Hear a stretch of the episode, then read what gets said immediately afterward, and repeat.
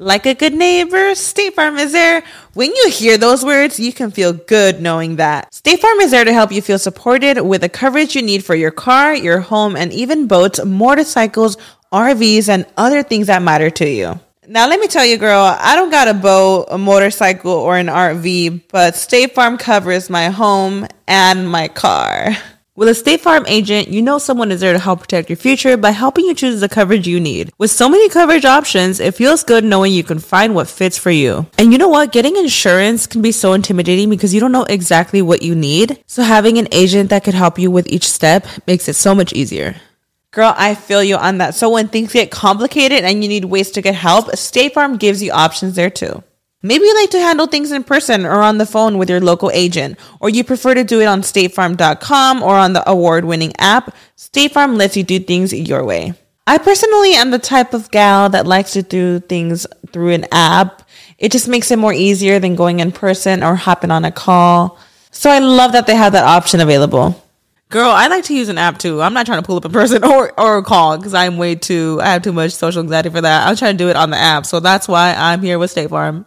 And that is why, like a good neighbor, State Farm is there. With everyone fighting for attention, how can your business stand out and connect with customers? Easy.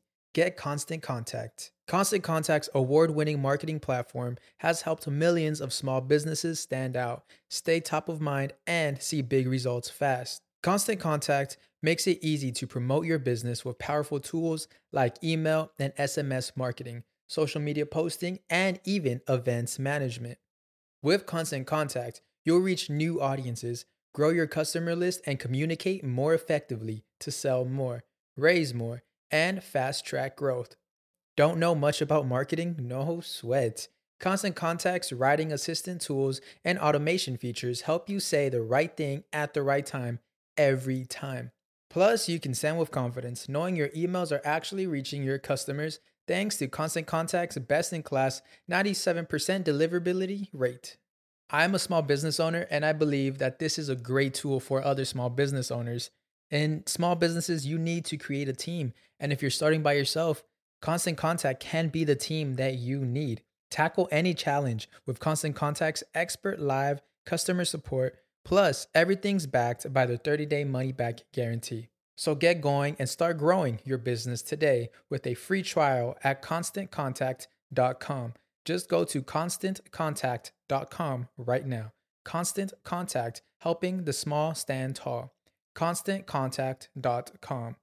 Estás escuchando El Dolop, parte de Sonoro All Things Comedy Network. Este es un podcast bilingüe de historia americana en el que cada semana yo, Eduardo Espinosa, le contaré un suceso histórico estadounidense a mi amigo José Antonio Badía, que no tiene idea de qué va a tratar el tema.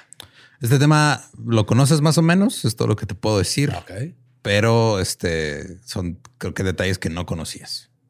Shoot. Va. El agua con radio funcionó bien hasta que se le cayó la mandíbula.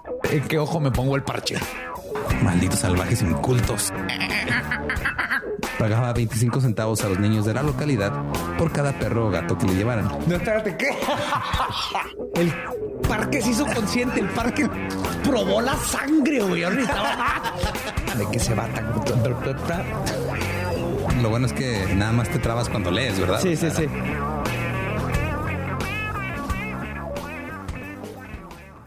16 de abril de 1788. La necesidad de educación médica en Estados Unidos era bastante evidente en el siglo XVIII. Entre 1758 y 1788, de los 3,500 médicos estimados que existían en el país, solo 63 habían estudiado en el extranjero. Solo el 10% de los 3,500 tenían títulos en medicina. Lo que, como sabemos, no era necesario para declararte médico. Ajá. A mí me enseñó ese güey. Ajá.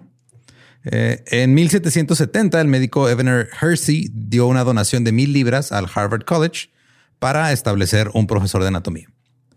O sea, alguien más dijo, creo que el colegio de Harvard debería tener un profesor. Un güey. Que sepa dónde van los testículos. Antes de esto, Joseph Warren y sus amigos se habían iniciado una sociedad anatómica secreta. Eventualmente, esta sociedad fue dirigida por su hermano John y eran conocidos como los Spunkers. ¿Spunkers? Ajá. O sea, pero esa sociedad me suena a un lugar al que yo hubiera sido miembro y me encantaría. ¿Seguro? Ok. Se suponía que el nombre no debía escribirse ni pronunciarse en voz alta porque el propósito era obtener cadáveres frescos para la disección anatómica.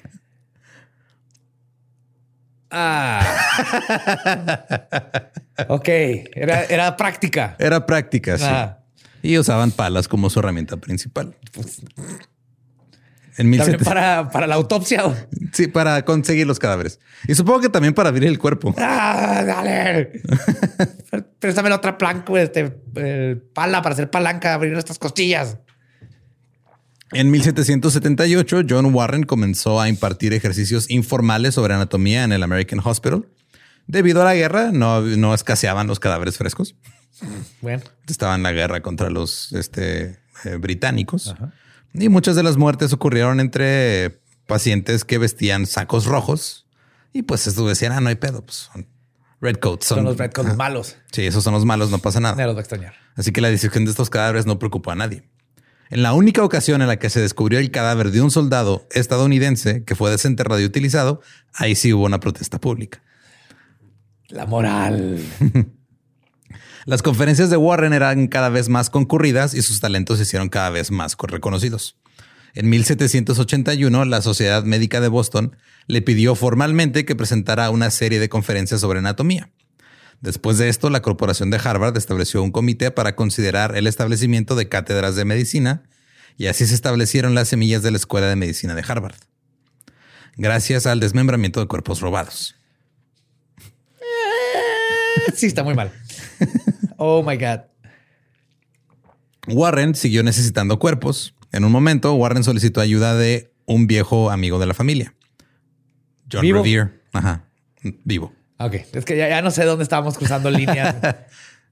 Pues fuimos y sacamos al abuelito y ese fue el que descubrimos dónde está el otro pulmón. Sí, curiosamente ese creo que tenía 3 pulmones, pero no sé si era el pulmón, el vaso o la vesícula. Oh, sí, con la pala corté el pulmón a la mitad, ya lo sabemos. Entonces, necesitamos mejor instrumento, apunta bisturí o algo así, John. John Warren le pidió a su tocayo John Revere que le ayudara a conseguir cuerpos para su sección. John Revere lo puso en contacto con un resurreccionista llamado James Henderson. Yo sé que los resurreccionistas. Uh-huh. Ahora, John Revere era hijo de Paul Revere. Apenas te iba a preguntar, ¿es el hijo? Sí, el hijo de Paul Revere, que los que no conocen la historia de Paul Revere, es muy famoso por el Midnight Ride de 1775, en el que andaba a caballo avisándole a la gente que iban a llegar los británicos para que se pusieran alertas y... Ajá. Simón. En 1788, Nueva York era el hogar de una sola escuela de medicina, el Columbia College. Y dado que quienes buscaban ejercer la medicina no tenían que graduarse de una escuela de medicina, algunos estudiantes solamente iban a clases privadas en el hospital de Nueva York. Como los artistas. Uh-huh. O sea, era de, güey, pues no necesito el título, nada más necesito aprender. Voy a ver qué pedo. Soy ingeniero, pero me dedico a la medicina. Uh-huh. Estas clases eran impartidas por Richard Bayley, un médico nacido en Connecticut que había estudiado en Londres. Bayley era uno de los 63 médicos en esa época que habían estudiado en el extranjero.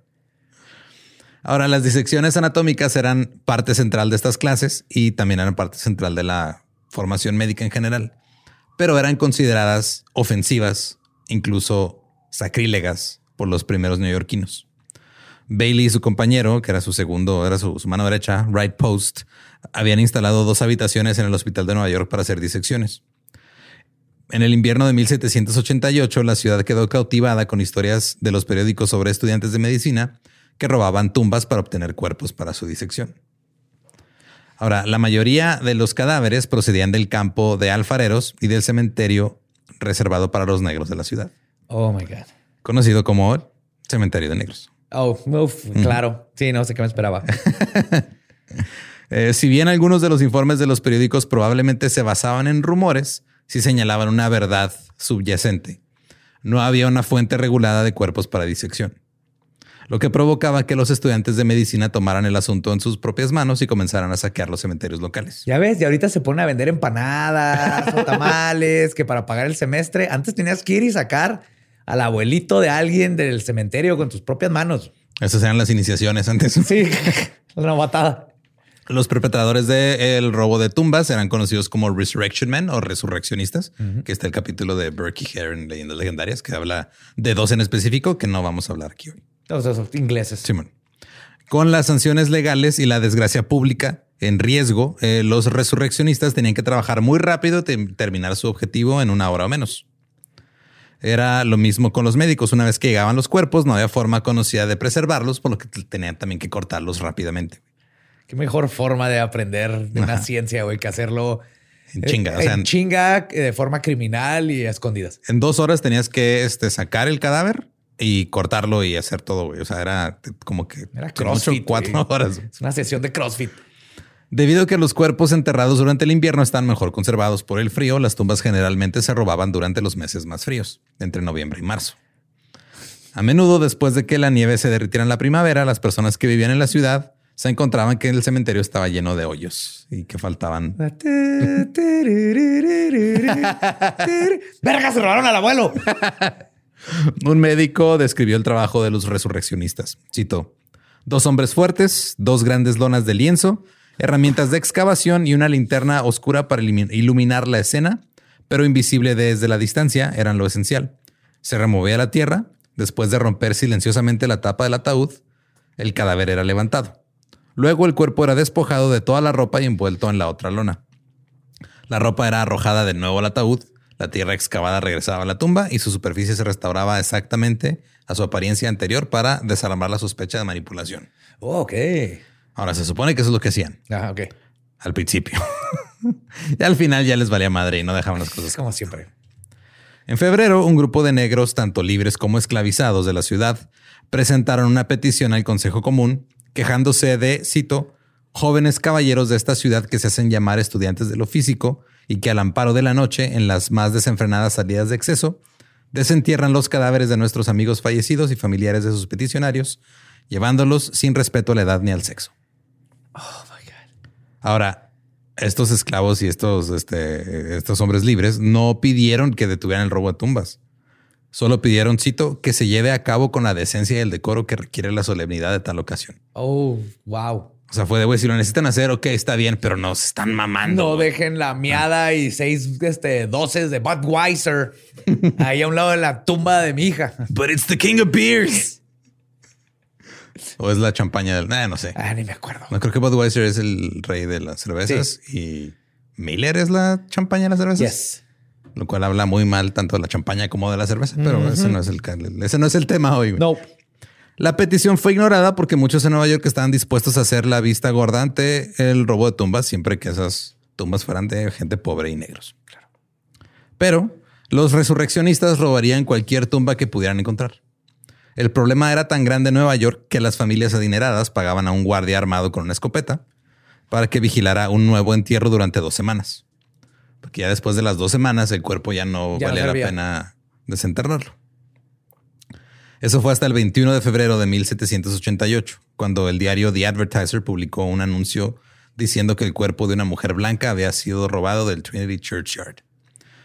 Y como era una mujer blanca, ahí sí todo el mundo dijo, ¿qué está pasando? No, ya se metieron en nuestros neighborhoods. Una Karen que estaba ahí. La disecaron, güey. La disecaron y luego vale. No se sabe exactamente dónde comenzó todo, pero se sabe que fue afuera del New York Hospital, donde un grupo de niños estaban jugando ahí en el césped y vieron algo que los perturbó. En algunos informes se decía que los niños vieron un brazo cortado colgando de una de las ventanas del hospital, que lo habían puesto ahí para secarse. Estaban haciendo carne seca, güey. No sé, algo. En otras historias, uno de los niños se dice que subió una escalera, miró dentro de una sala de disección donde un cirujano, John Hicks, lo saludó con la mano. Hacerse nada de alguien más. ¿Qué chinga ya, huevo? Esa es la historia que me voy a llevar. Es lo que voy a contar en las pedas. Yo es lo mismo que haría si un niño. No solo eso, John Hicks le dijo al niño que ese brazo era el brazo de su madre. Y le gritó, este es el brazo de tu madre, lo acabo de desenterrar. Ay, güey. Ahora, no se sabe cuál versión es la cierta, pero nos quedamos con ese niño era Epstein. En esta versión del cuento, relatado en 1873 en los grandes disturbios de Nueva York de Joel Tyler Headley, este niño salió corriendo para contarle la noticia a su padre, un albañil. Este albañil fue al cementerio, exhumó al ataúd de su esposa, se dio cuenta que la tumba estaba vacía. ¿Oh, sí era? Eso dice este relato que está en este libro. ni siquiera habían rellenado otra vez de tierra el agujero. El ataúd había sido abierto a la fuerza. O sea, tío, ya ni siquiera se preocuparon por dejar las cosas como estaban. Pronto se corrió la voz por Manhattan y cientos irrumpieron en el hospital con sus picos y palas. Se formó una turba que rodeó el edificio y bloqueó las salidas. Y el doctor, préstame ese pico. Mira que me sirve para sacar los glóbulos oculares. ¿Por qué no se nos había ocurrido abrir las costillas con el pico? Está más chiquito, es más exacto, güey. Ajá. La turba rodeó el edificio, bloquearon las salidas. La multitud que transportaba también antorchas gritó que iban a linchar a los médicos que estaban ahí adentro. Y tal vez lo hubieran logrado si no es porque la mayoría de los médicos escaparon por las ventanas de atrás del hospital. Este fue el comienzo de la primera revuelta oficial de Estados Unidos. Contra médicos. Ajá, contra médicos. El disturbio de la mafia de doctores de 1788. ¿Qué tal estos nombres? Sí. Era The Mob Doctors Riot. El coronel William Head, escribiendo una carta al gobernador de Virginia, Edmund Randolph, describió lo que sucedió cuando los hombres llegaron al hospital. Cito: el grito de barbarie pronto se difundió. Los hijos jóvenes de Galeno huyeron en todas direcciones. Unos se refugiaron en la chimenea. La turba se levantó y los apartamentos del hospital fueron saqueados. En la sala de anatomía se encontraron 3 cuerpos frescos, uno hirviendo y otros 2 cortándose, con ciertas partes de los 2 sexos colgando en una posición brutal. Las circunstancias, junto con la complexión lasciva y aparentemente inhumana de la habitación, exasperaron a la turba más allá de todos los límites, hasta la destrucción total de todas las anatomías del hospital. Ahora, estos güeyes, la turba, se enojó tanto al ver estos cadáveres ahí, que lo que hicieron fue todavía peor, güey. Aunque la mayoría de los médicos y estudiantes de medicina huyeron cuando aparecieron todos estos obreros, quedó un puñado que estaba intentando custodiar la valiosa conexión de muestras anatómicas, pero no pudieron. Algunos de la turba entraron a la fuerza en la sala de disección, se encontraron varios cuerpos humanos en varios estados de mutilación y, enfurecidos por este descubrimiento, se apoderaron de los fragmentos como cabezas, piernas y brazos y los expusieron desde las ventanas y puertas a la vista del público. ¡Aquí está Gertrudis! Y allá está mi buen amigo, el Patrick. Entonces estos güeyes vieron que estaban ahí los cadáveres y lo que hicieron fue agarrarlos y enseñárselos a la gente, güey, y aventarlos por la ventana. Wey. Claro, claro. Sí. A veces la cura está peor que la enfermedad. Los especímenes fueron sacados a la calle y quemados para darles sacrosanta sepultura, supongo. No sé. Quiero pensar. Todavía no era bien vista la cremación. Eso pasó hasta después. Ya lo platicamos aquí también. Exactamente.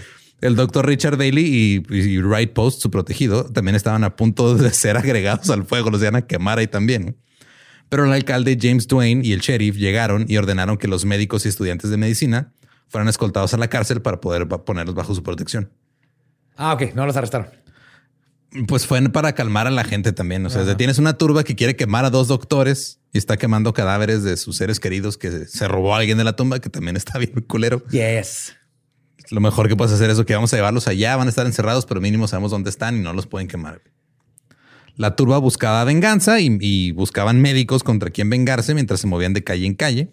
Estaban buscando a John Hicks específicamente por decirle al niño que era la hermana de su mamá. John Hicks. Ah, el mejor estandupero de su época. El primer prop cómic. Traía props así. Ese gag que sale en Toy Story y creemos que era bien original y no, güey. No. Lo inventó un doctor en los 1700. Con la mamá de alguien. Oye, John, ¿quieres venir y echarme una mano? Fueron a buscar a John Hicks a casa de otro médico y no lo encontraron porque no se les ocurrió buscar en el ático. Ese estaba escondiendo. Ahí estaba. Las cosas se calmaron después de esto, pero el enojo seguía hirviendo a fuego lento y a la mañana siguiente volvió a encenderse. Una turba recorrió la ciudad en busca de médicos, estudiantes de medicina y otros cadáveres. Cientos descendieron sobre el Columbia College. El exalumno del Columbia College, Alexander Hamilton. ¿El Alexander Hamilton? El Alexander Hamilton suplicó a la multitud desde los escalones de la entrada de la escuela que se detuvieran.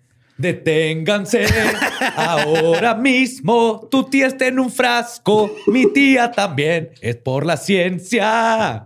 Ese Hamilton. Sí, ese Hamilton, pero creo que todavía no rapeaba tan chido. Entonces sus barras no tuvieron efecto ahí. Le gritaron, lo empujaron y lo mandaron a la chingada. La multitud corrió hacia la escuela y entraron pues era como una especie de anfiteatro. Entraron al museo, a la capilla, a la biblioteca e incluso entraron a las habitaciones de los estudiantes en busca de cualquier signo de algo que tuviera que ver con la disección de un cadáver. Y los médicos que no huyeron del pueblo también fueron a la cárcel a refugiarse. Sí, ya de plano. La turba no encontró cadáveres porque los estudiantes de medicina los habían sacado la noche anterior. Porque de todos modos los necesitaban. Entonces dijeron, no, vamos a guardarlos, a ver dónde. Después de no encontrar nada, la turba revisó las casas de los médicos, incluida la de Bailey, pero no pudieron encontrar un cuerpo o evidencia de alguno que hubiera sido cortado. Pero de todos modos la turba dijo, ¿saben qué? No encontramos nada, pero vamos a destruir sus casas. Empezaron a saquear todo, hicieron un desmadre. El gobernador George Clinton tuvo que llamar a la milicia estatal, pero la turba se hizo más grande y los disturbios se prolongaron durante 4 días. 4 días de quemar casas de doctores. Ajá. En un punto, la multitud rodeó la cárcel. El gobernador Clinton, el alcalde Duane y otros políticos prominentes los instaron a que se detuvieran, pero la multitud se negó y llegó a ser de 5,000 personas rodeando la cárcel, tratando de matar. ¿Cómo ser alcalde, no? Así de... No sé cómo defender a estos cabrones, pero quererlos matar también está mal. Ajá. Todo aquí está mal. Ustedes están mal. Ellos están mal. Renuncio. Así es. Iban armados con rocas, ladrillos, madera que arrancaron de la horca que estaba ahí cercana. O sea, tenían la horca allá a un lado, fueron, la desmadraron y con los palos estaban ahí queriendo matar. ¿Cómo iban a ahorcar a los...? Los iban a matar a palazos, güey. No los iban a matar a... No los iban a ahorcar. Finalmente atacaron la casa. El brazo de tu tía, güey. Está más duro el brazo. Échame el brazo. Ya está en rigor mortis. Todavía no lo descubren, pero tú... Yo sé lo que te digo, güey. Pásamelo. Finalmente atacaron la cárcel y estaban gritando, saquen a los médicos. En el interior, los estudiantes de medicina utilizaron las mismas piedras que les aventaron para defenderse. Uno de los alborotadores se subió al interior de la cárcel a través de una ventana en la planta baja, solo para ser asesinado por un guardia. Oh, porque pues ya se metieron a la cárcel, güey. Ya tuvieron que ahora sí defenderse. Como en el Capitolio. Ajá. Eso enfureció aún más a los alborotadores que estaban afuera. Los milicianos intentaron calmar a la turba, aunque tenían órdenes estrictas de no disparar. Pero las cosas fueron de mal en peor. Al secretario de Relaciones Exteriores, John Jay, casi le rompen el cráneo con una piedra. Y el héroe de la guerra revolucionaria, el general Baron von Steuben, fue golpeado en la cara con un ladrillo. En ese momento, la milicia decidió que iban a disparar. En medio de la locura, al menos 8 alborotadores y 3 miembros de la milicia murieron. El número final de muertos se estima en 20. Los médicos salieron, trataron a los heridos... Y yo creo que se robaron los cadáveres también para seguir estudiando. No sé, pero mínimo salieron así de... Ah, ahora sí me sirve que seas doctor. Ven, güey, estoy herido. Estoy herido emocionalmente porque te robaste a mi tía, pero también me está sangrando el pecho. Entonces tus conocimientos que adquiriste. En los días siguientes, los periódicos locales dejaron de publicar anuncios de médicos y clases de medicina, como en protesta. Wow. La gente iba regularmente a los cementerios para inspeccionar las tumbas de sus seres queridos y formaron grupos armados conocidos como Dead Guardmen o los guardianes de los muertos. Qué chingón nombre. Para ir a proteger los cementerios. Sí, suena como una banda metalera. Dead Guardmen. Ah. Buendia, está salvo con nosotros. Actualmente en el Museo de Arte del Duelo, que es algo que existe que yo no sabía. Yo tampoco. En el cementerio de Arlington en Drexel Hill en Pensilvania hay una pistola de cementerio. En ese momento la pistola del cementerio era como una especie de vigilante nocturno. Entonces te voy a explicar qué es. Era una pistola que estaba montada en un mecanismo que le permitía girar. Ajá. Los guardianes del cementerio la colocaban al pie de la tumba. Y lo dejaban que el fantasma la moviera. Que el fantasma apuntara y se defendiera solo. Le ponían 3 cables que ponían así como una especie de arco alrededor de la pistola. Entonces, en teoría... Cuando tropezaran con el cable, la pistola se iba a mover hacia el cable que pisaron e iba a disparar. Entonces, o le daba al resurreccionista o mínimo lo asustaba. Ok. Era una trampa de Macaulay Culkin en Home Alone. Iba a decir, me chingaste mi chiste. Iba a decir, ese fue Paul Culkin.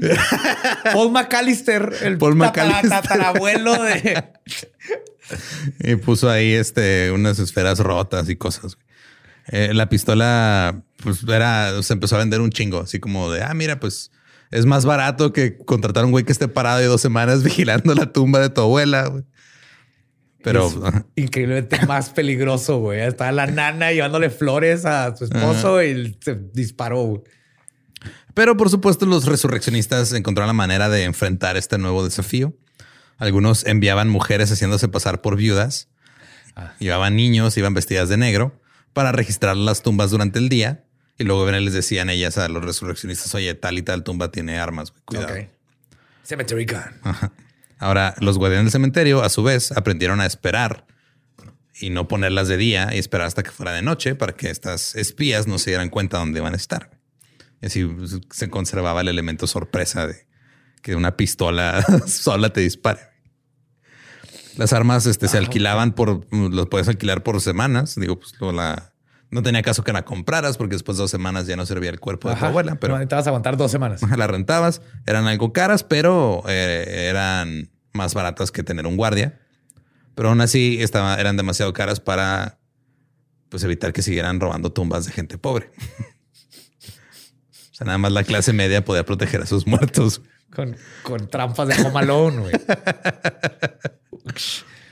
Así que en todo el país eso significaba, que gente negra, criminales, prostitutas, irlandeses, trabajadores manuales, indigentes o indios no tenían con qué comprar o rentar a un güey o a una pistola y pues sus tumbas seguían siendo saqueadas. Ahora, después del disturbio de Nueva York, muchos de los médicos más destacados de la ciudad, incluido Bailey, publicaron avisos diciendo que nunca habían robado ningún cementerio de la ciudad ni le habían pedido a nadie que lo hiciera. Y técnicamente estaban en lo correcto. Ok. Porque la parte clave de esa declaración era en la ciudad. Oh, my God. Están yendo a pueblos. Ajá. El cementerio de negros y el campo de los alfareros se habían establecido fuera de la ciudad. Entonces ellos no estaban robando cadáveres en la ciudad. Su señoría, I rest my case. Un gran jurado investigó el disturbio, pero no hay constancia de que nadie haya sido condenado. Sin embargo, la reputación de la profesión médica en Nueva York estuvo manchada durante muchos años. Ahora, el disturbio de médicos en Nueva York fue solo uno de los muchos disturbios de anatomía que azotaron los Estados Unidos en el siglo XVIII y XIX. El historiador médico Michael Sopol dice que hubo por lo menos 17 incidentes de este tipo entre 1765 y 1854. De gente que en alguna ciudad, en algún pueblo se levantó contra los médicos porque estaban robándose los cadáveres. Simón. Pasó en New Haven, en Baltimore, en Cleveland, en Filadelfia. Y siempre era porque la gente entraba en un estado de ira porque estaban haciendo disecciones y robos de tumbas. Y porque no legalizaban las autopsias como ahorita y todo eso. La gente veía el robo de tumbas como una afrenta al honor de los muertos y a la naturaleza sagrada de los cementerios. Y a la mala educación. Pues sí, también. Totalmente. Uh-huh. Y la disección asustaba a muchos cristianos que creían que solo los cuerpos completos podían resucitar. Exacto. Lo mismo por lo que no querían la cremación. Pero el disturbio tuvo otros efectos un poquito más duraderos. Condujo a uno de los primeros sistemas de licencias médicas en las colonias, en el que los futuros médicos tenían que ser aprendices de un médico o asistir 2 años a la escuela de medicina. Fue por eso. Ajá. Pero güey, 2 años nada más. O sea, 2 años. Ahorita... media carrera de artes visuales. Güey. Ajá. Y ahorita ya tienen que estar como 8 años y residencias. Sí, y perder toda su vida y humanidad por la joda que les ponen. Además, tenían que aprobar un riguroso examen gubernamental. Los estudiantes de medicina ya no podían simplemente asistir a un par de clases y luego poner sus anuncios ahí. Hola, soy doctor. Es abrir cuerpos con palas. En mis tiempos así le hacíamos y ya con eso eres un doctor en vergas. ¿Estás listo para convertir tus mejores ideas en un negocio en línea exitoso? Te presentamos Shopify. Tal vez no lo sabías, pero nuestro podcast More Than Mamis es un negocio y lo empezamos, por supuesto, para desahogarnos y hablar sobre la maternidad, no para convertirnos en expertas de ventas y del e-commerce. Así que sí, necesitábamos ayuda para vender nuestro merch y poner en marcha nuestra tienda. ¿Y cómo suena con Shopify?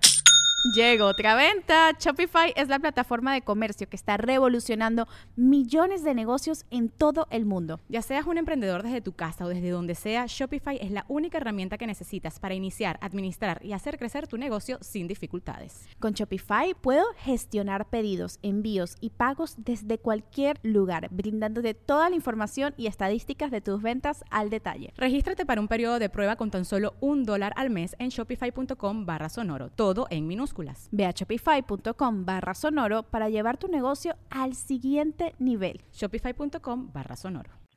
De hecho, Pepe Pecas, el que picaba papas con un pico, yo lo abrí con un pico.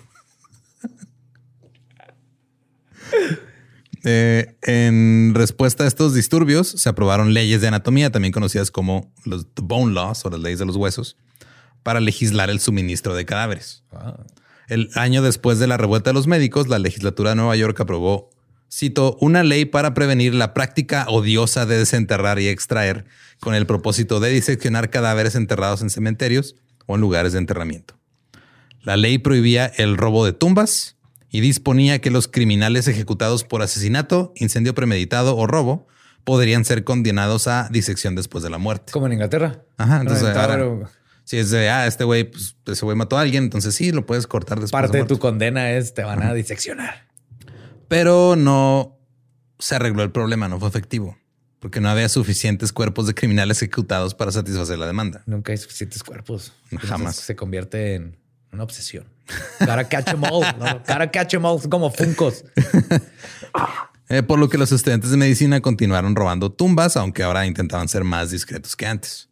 Porque fue de, ya me atraparon, ya casi me matan, entonces... Yeah. Y ahora ya saben quién soy porque tengo que sacar licencia. Mejor acomodar bien la tumba después de robármela que terminar yo en una, que después iba a ser robada por un compañero medio de clase.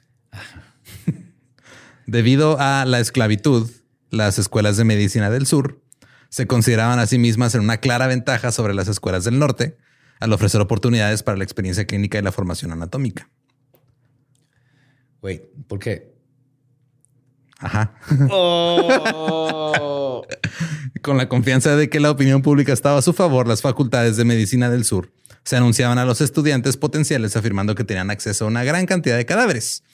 Debido a que estos cuerpos fueron extraídos de la población de color, los individuos blancos no protestaron. Entonces... Sí, ahí está, te escoge uno, lo matamos y te lo llevamos al... Casi, güey. Sí. Sin embargo, había formas de evitar estas leyes. Un ejemplo ocurrió entre 1835 y 1913 en el Medical College de Georgia. Ahí los estudiantes diseccionaban cadáveres como parte de su entrenamiento. Eran desenterrados ilegalmente a los cementerios. Eran conservados en whisky antes de ser diseccionados por los estudiantes. Y posteriormente algunos de los restos se convertían en tesoros para la colección anatómica de la escuela, mientras que otros nada más eran arrojados al sótano y cubiertos de cal para que no oliera tan feo. Oh my God. Un hombre en particular fue responsable de los cuerpos en el sótano. Grandison Harris se llamaba. Era un resurreccionista, aunque en el hospital su título oficial era portero y conserje. Ahora, Harris era un esclavo grande y se dice que estaba corpulento. Fue comprado en Charleston, en Carolina del Sur, en una subasta en 1852 y fue comprado en conjunto por 7 miembros de la Facultad de Medicina de la escuela. Compraron a su conserje. Compraron a su esclavo para que fuera a robar tumbas.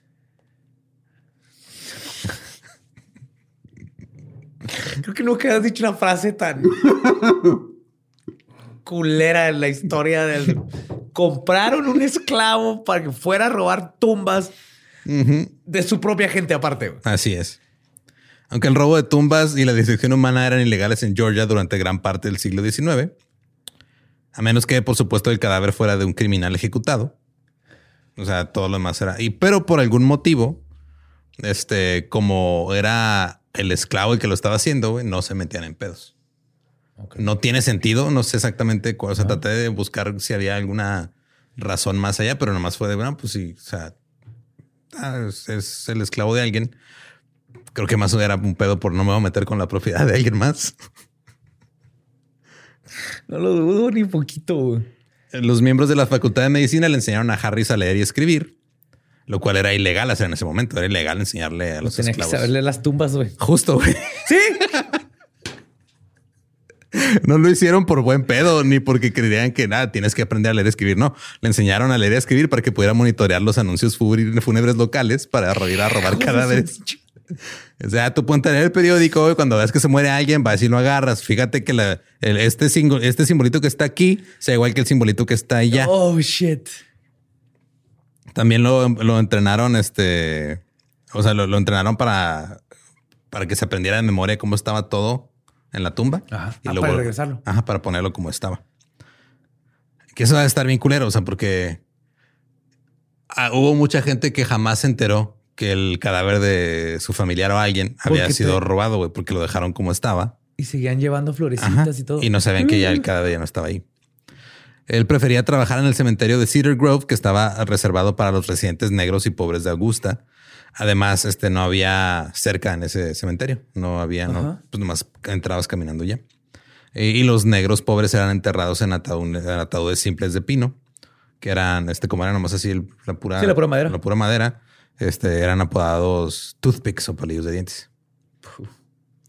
Su rutina en Cedar Grove era simple. Entraba a altas horas de la noche, cavaba hasta el extremo superior de una tumba nueva, luego aplastaba la superficie del ataúd con un hacha, metía la mano, sacaba el cuerpo, echaba el cuerpo a un saco, se lo llevaba a un vagón de espera, lo tapaba y luego ya se iba por otro, luego ya se iba a la escuela de medicina. A los estudiantes de la Facultad de Medicina de Georgia les caía bien Harris, no solo porque les trajera cadáveres, también porque se convirtió en un asistente de enseñanza que ayudó durante las disecciones. O sea, estaba ahí, pues ahí lo tenían, güey, porque literal era su propiedad. Ajá. Entonces ahí estaba ahí, les ayudaba y aprendió cosas, güey. Entonces ahí se volvió asistente, se volvió el teacher's assistant ahí. Y se dice que, según se informa, algunos estudiantes a menudo se sentían más cómodos trabajando con él que con sus profesores. Pero los estudiantes universitarios también eran fans de hacer bromas entre ellos de repente. Una vez el ex decano de la escuela, el doctor Eugene Murphy, contó cómo, después de una visita nocturna al cementerio, Harris llegó a un bar. Se fue, sacó un cadáver, se fue a un bar, se fue a tomar algo, güey, como de noche, chingue su madre.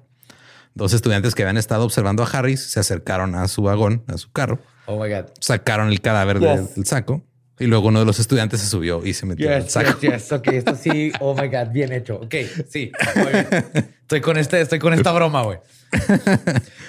Cuando Harris regresó, el estudiante le empezó a decirle: Grandison, tengo frío, cómprame una bebida. Y Grandison Harris nomás le respondió: puedes comprarte tu maldita bebida, yo ya me voy. Oh my God, cero miedo, güey. Se cagó que no le hubiera dado un palazo. De hecho, güey, yo también hubiera pensado, no, ese güey lo va a madrear, güey. Sí. Pero no, nomás dijo, pinche. O sea, como El último cadáver que saqué era un zombie, pero ya lo maté, ahí está. Cuando terminó la guerra civil, Harris, siendo recién liberado, se mudó a través del río Savannah a la pequeña ciudad de Hamburgo, en Carolina del Sur. Y logró convertirse en juez. Oh. Pero después de que el proyecto de reconstrucción fracasó y que Jim Crow se convirtió en la ley del sur, ajá, que es esta ley que estipulaba que eran menos personas que los blancos, todo tres quintos. Ajá, todo ese pedo. Harris regresó a los laboratorios de disección como empleado a tiempo completo. Ahora ya no era dueño más que del sistema educativo. Como yo lo fui, güey, sí. Es triste. Ajá. Lo siento por todos y los comprendo, todos mis compatriotas maestros. Pero los estudiantes lo vieron como que este güey, pues es desleal, ¿no? Porque dejó el sur y de broma le decían juez, ¿no? Como para decir, mira lo que fuiste antes y ahora estás otra vez aquí. Harris estaba atorado entre dos mundos. Sabía leer, escribir, tenía un trabajo seguro, vestía ropa de caballero adecuada para la época. Usaba su sombrero de paja en verano, su derby en invierno. Siempre traía un botonier en la solapa el domingo, güey. Los miembros de la comunidad negra de August decían que organizaba grandes fiestas a las que asistía la élite de la sociedad negra local. Era miembro de los influyentes Caballeros de Color de Pythias, que era una sociedad secreta masónica iniciada en 1880 por negros de piel clara que tomaron prestados los rituales de la orden de los Caballeros de Pythias blancos. Yo acabo de ver el castillo de Pythias de esos racistas. Ajá. Ok, hay fantasmas ahorita, lo vi porque hay fantasmas. Pero hasta los masones estaban segregados. Güey. No, ustedes hagan su club allá. Ahí, por favor. Sí. Pero no era querido por los negros locales. J. Philip Warren, el administrador retirado de Urban League, dijo que ellos le temían porque no sabían a quién iba a desenterrar a continuación. Era temido en el, no quiero decir sobrenatural, pero cualquiera que salga a desenterrar cadáveres y se salga con la suya y gana dinero y la facultad de medicina lo hacienda, pues qué clase de persona es esa. Entonces por eso le tenían miedo. Y también le tengo un poquito miedo porque está en creepy. Era un vato que saca un güey y lo mete un costal en la noche y se lo lleva en una carreta. Ajá. Y no se asusta cuando esa chingadera le habla. Ajá. Esto también me da un poquito miedo. Y a ustedes les debería dar miedo también porque neta está en creepy. En 1887, Georgia aprobó una ley que se suponía que proporcionaría un flujo constante de cuerpos no reclamados a las escuelas de medicina. Esta ley, de tener éxito, habría destruido la carrera de Harris. Pero la ley no produjo tantos cuerpos. Pues Harris hasta les ponía nombre para que fueran reconocidos. Sí, o sea, al final la ley no produjo tantos cuerpos como se necesitaban. Así que los servicios de Harris inventaron a la policía.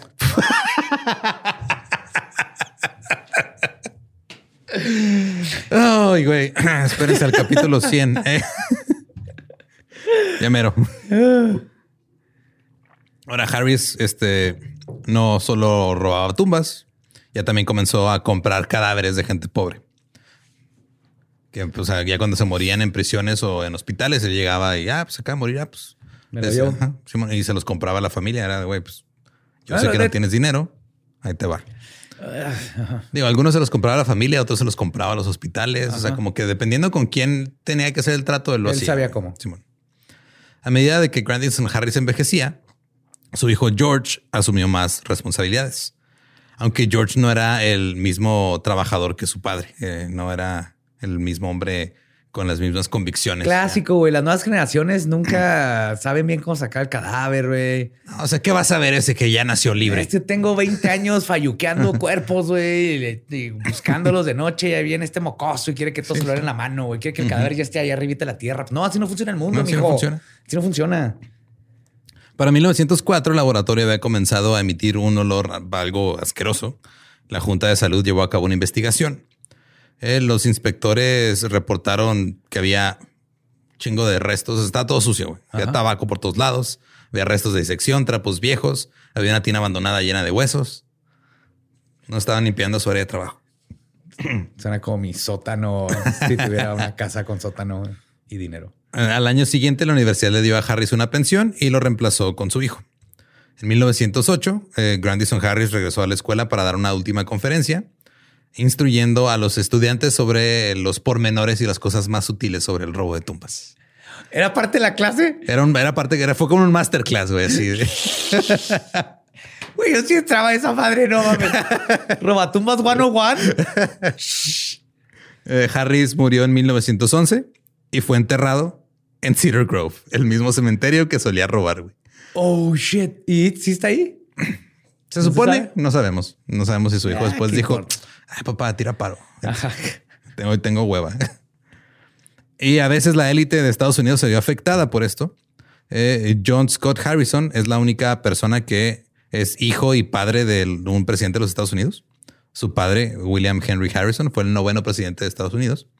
Y su hijo Benjamin Harrison fue el 23º presidente de Estados Unidos. Ok, wow. Pero lamentablemente no vivió para ver a su hijo convertirse en presidente. Él murió el 25 de mayo de 1878. Fue enterrado en la tumba de William Henry Harrison en North Bend, Ohio, con sus padres y otros miembros de la familia. Debido al miedo de los Resurrection Men, se tomaron muchas precauciones para asegurar la tumba de Harrison, incluida la construcción de una bóveda de ladrillos. Y luego llenaron la tumba con una mezcla de piedras pesadas y emplearon a un vigilante para que revisara la tumba cada hora durante una semana. Oye, ¿sabes qué hubiera hecho? Le hubiera pagado un güey para que cambiara el cuerpo de mi familiar por la tumba del otro, güey. Para que se iban a robar a mi familiar. Jajaja, ja, ja. Se robaron al del otro güey. Eres un genio, José Antonio. Creo que a ninguno se le ocurrió eso. No. El día del funeral de Harrison se descubrió que el cuerpo del joven Augustus Devon, que había sido enterrado la semana anterior en una tumba contigua, había sido robado. Al día siguiente, el futuro presidente de Estados Unidos, Benjamin Harrison, y un amigo de Devon viajaron a Cincinnati para buscar su cuerpo. Con las órdenes de cateo en la mano, fueron a la Facultad de Medicina de Ohio, donde descubrieron no el cuerpo de Devon, sino el cuerpo desnudo de John Scott Harrison, el papá, colgando de una cuerda. Oh, fuck, no mames. El cuerpo de Devin se encontró más tarde conservado en una tina de salmuera en la Facultad de Medicina de la Universidad de Michigan. Los metían en escabeche. Sí. Los conservaban. Pues es que no sabían más cómo conservarlos. O sea, era whisky o escabeche, pero whisky echas a perder un chingo de whisky. Güey. Ajá, y escabeche, pues como quiera, puedes hacer más. Después del episodio de Harrison, un estadounidense llamado Philip K. Clover de Columbus, Ohio, inventó lo que se conoce como el torpedo del ataúd. The coffin torpedo. Por favor, el que dispara el ataúd y saca alas y planea con seguridad hasta su hogar, güey, con GPS. Y llega tu abuelita así. Patentó esta idea en 1878. Es la patente número 208672. No, déjame le trato atinado otra vez. Ok.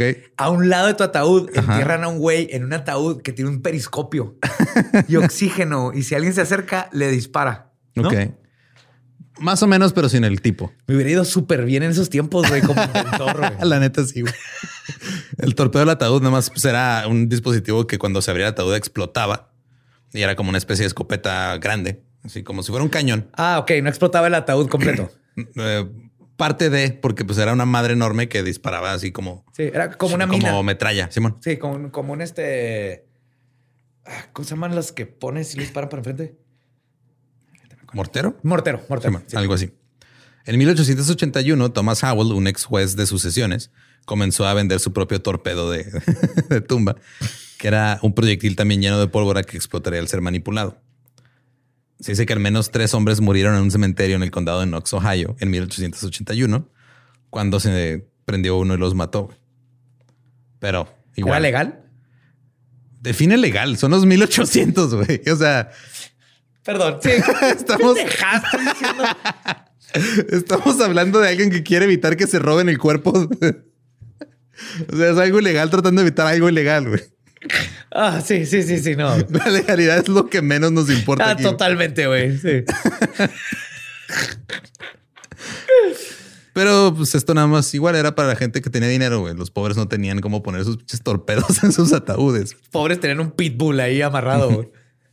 El Freedom's Journal, que era un periódico afroamericano, instruyó a sus lectores sobre cómo crear una caja fuerte barata, que era un artilugio de varillas y placas que protegía el ataúd, que se la ponían alrededor de. Según la revista, los miembros de la familia deben, cito, tan pronto como el cadáver sea depositado en la tumba, dejar que se abra un armazón de paja larga de trigo y se distribuya en capas, tan equitativamente como sea posible con cada capa de tierra, hasta que todo esté llenado. Con este método, el cadáver estará protegido de manera efectiva. Este artilugio asegura que la noche más larga no dará tiempo para vaciar la tumba. O sea, nada más era como... Tardarán demasiado en... Poner varias capas de trigo y tierra y cosas y luego ponerle varillas y metal y lo que tuvieras nada más para que no alcanzaran a llegar. Escombro, ¿no? Para hacernos batallar. Para que dijeran, ay, no vale la pena. Como la madre del volante del carro, güey. Sí, man. No, la pueden romper, pero lo ven y dicen, voy a batallar mucho mejor. Sí, mejor Me paso a la siguiente tumba. Ese también había... también había de esos para las tumbas, güey. Te enterraban con uno, güey. Sí. Un bastón ahí.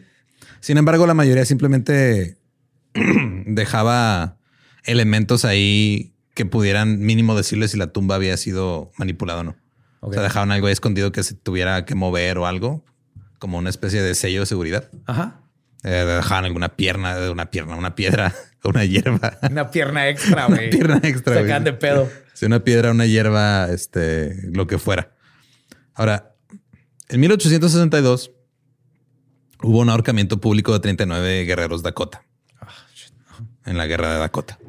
Un grupo de médicos sacó los cuerpos al amparo de la oscuridad de su tumba junto al río y se repartieron los cadáveres entre ellos.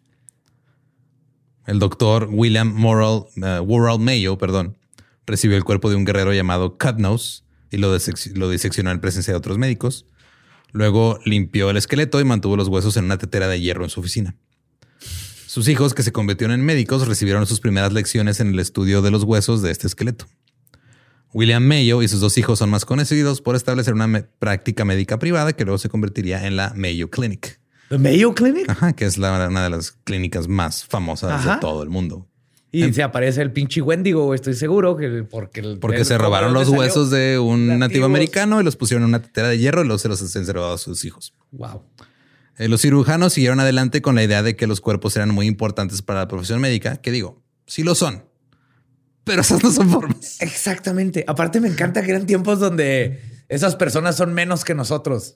Pero a la hora de la disección sí no sirven para datos médicos. Así es. Soy hipócrita. Al igual que sus homólogos europeos, los anatomistas estadounidenses y sus partidarios promovieron agresivamente la idea de que la disección anatómica de los muertos era necesaria para salvar a los vivos. Argumentaron que los médicos y cirujanos necesitaban un conocimiento íntimo del cuerpo, o los médicos carecerían de las habilidades necesarias para brindar un tratamiento médico efectivo. Pero debido a que muchos cristianos creen en la idea de la resurrección corporal después de la muerte, la disección a menudo se veía como un destino peor que la muerte. Claro. La estrecha asociación entre las instituciones médicas y la disección llevó a muchos blancos pobres y a los afroamericanos a ver a los médicos como una amenaza o mínimo tenerles cierta sospecha en todo momento. Sí, güey.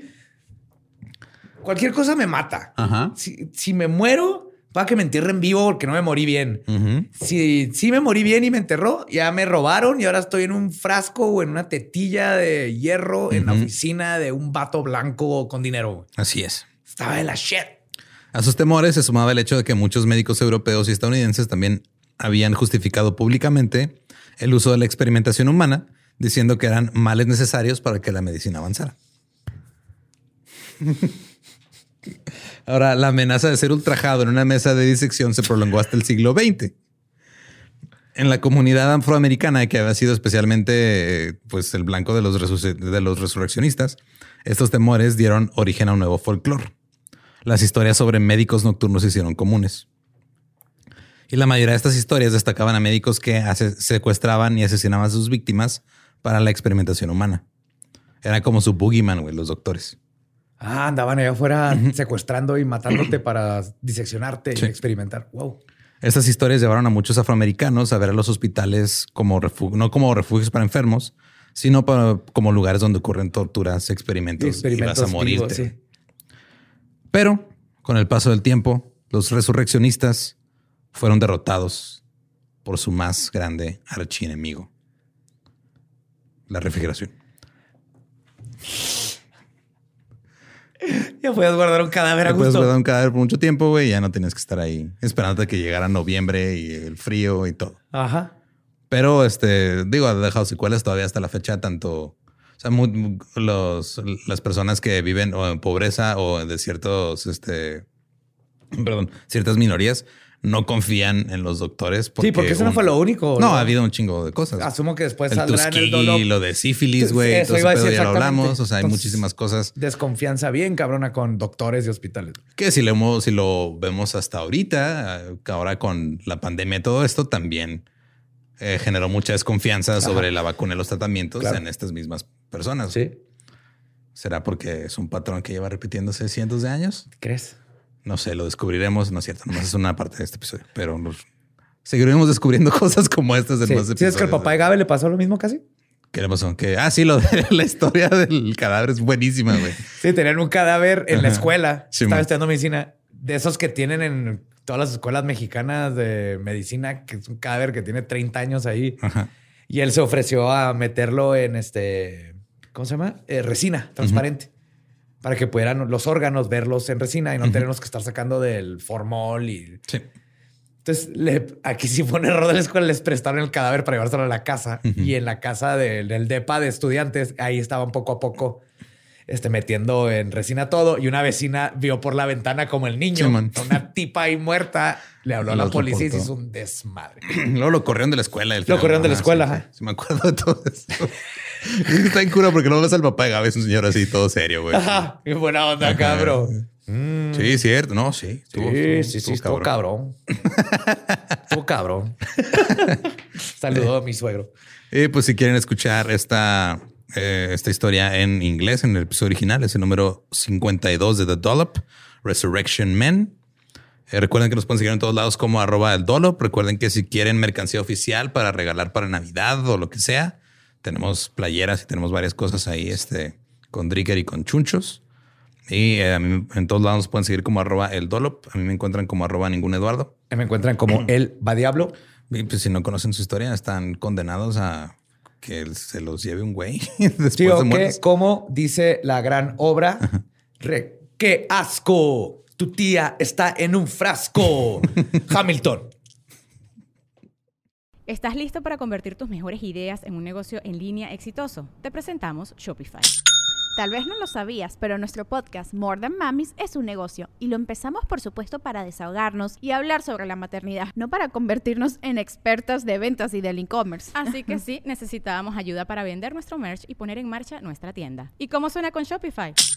Llegó otra venta. Shopify es la plataforma de comercio que está revolucionando millones de negocios en todo el mundo. Ya seas un emprendedor desde tu casa o desde donde sea, Shopify es la única herramienta que necesitas para iniciar, administrar y hacer crecer tu negocio sin dificultades. Con Shopify puedo gestionar pedidos, envíos y pagos desde cualquier lugar, brindándote toda la información y estadísticas de tus ventas al detalle. Regístrate para un periodo de prueba con tan solo $1 al mes en shopify.com/sonoro. Todo en minúsculas.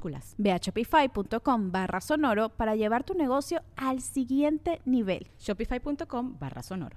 ¿Estás listo para convertir tus mejores ideas en un negocio en línea exitoso? Te presentamos Shopify. Tal vez no lo sabías, pero nuestro podcast More Than Mamis es un negocio y lo empezamos, por supuesto, para desahogarnos y hablar sobre la maternidad, no para convertirnos en expertas de ventas y del e-commerce. Así que sí, necesitábamos ayuda para vender nuestro merch y poner en marcha nuestra tienda. ¿Y cómo suena con Shopify? Llegó otra venta. Shopify es la plataforma de comercio que está revolucionando millones de negocios en todo el mundo. Ya seas un emprendedor desde tu casa o desde donde sea, Shopify es la única herramienta que necesitas para iniciar, administrar y hacer crecer tu negocio sin dificultades. Con Shopify puedo gestionar pedidos, envíos y pagos desde cualquier lugar, brindándote toda la información y estadísticas de tus ventas al detalle. Regístrate para un periodo de prueba con tan solo $1 al mes en shopify.com/sonoro. Todo en minúsculas. Ve a shopify.com/sonoro para llevar tu negocio al siguiente nivel. Shopify.com/sonoro. Hello, it is Ryan, and I was on a flight the other day playing one of my favorite social spin slot games on ChumbaCasino.com. I looked over at the person sitting next to me, and you know what they were doing? They were also playing Chumba Casino. Coincidence? I think not. Everybody's loving having fun with it. Chumba Casino is home to hundreds of casino-style games that you can play for free anytime, anywhere, even at 30,000 feet. So sign up now at ChumbaCasino.com to claim your free welcome bonus. That's ChumbaCasino.com and live the Chumba life. No purchase necessary. VGW. Void where prohibited by law. See terms and conditions. 18+.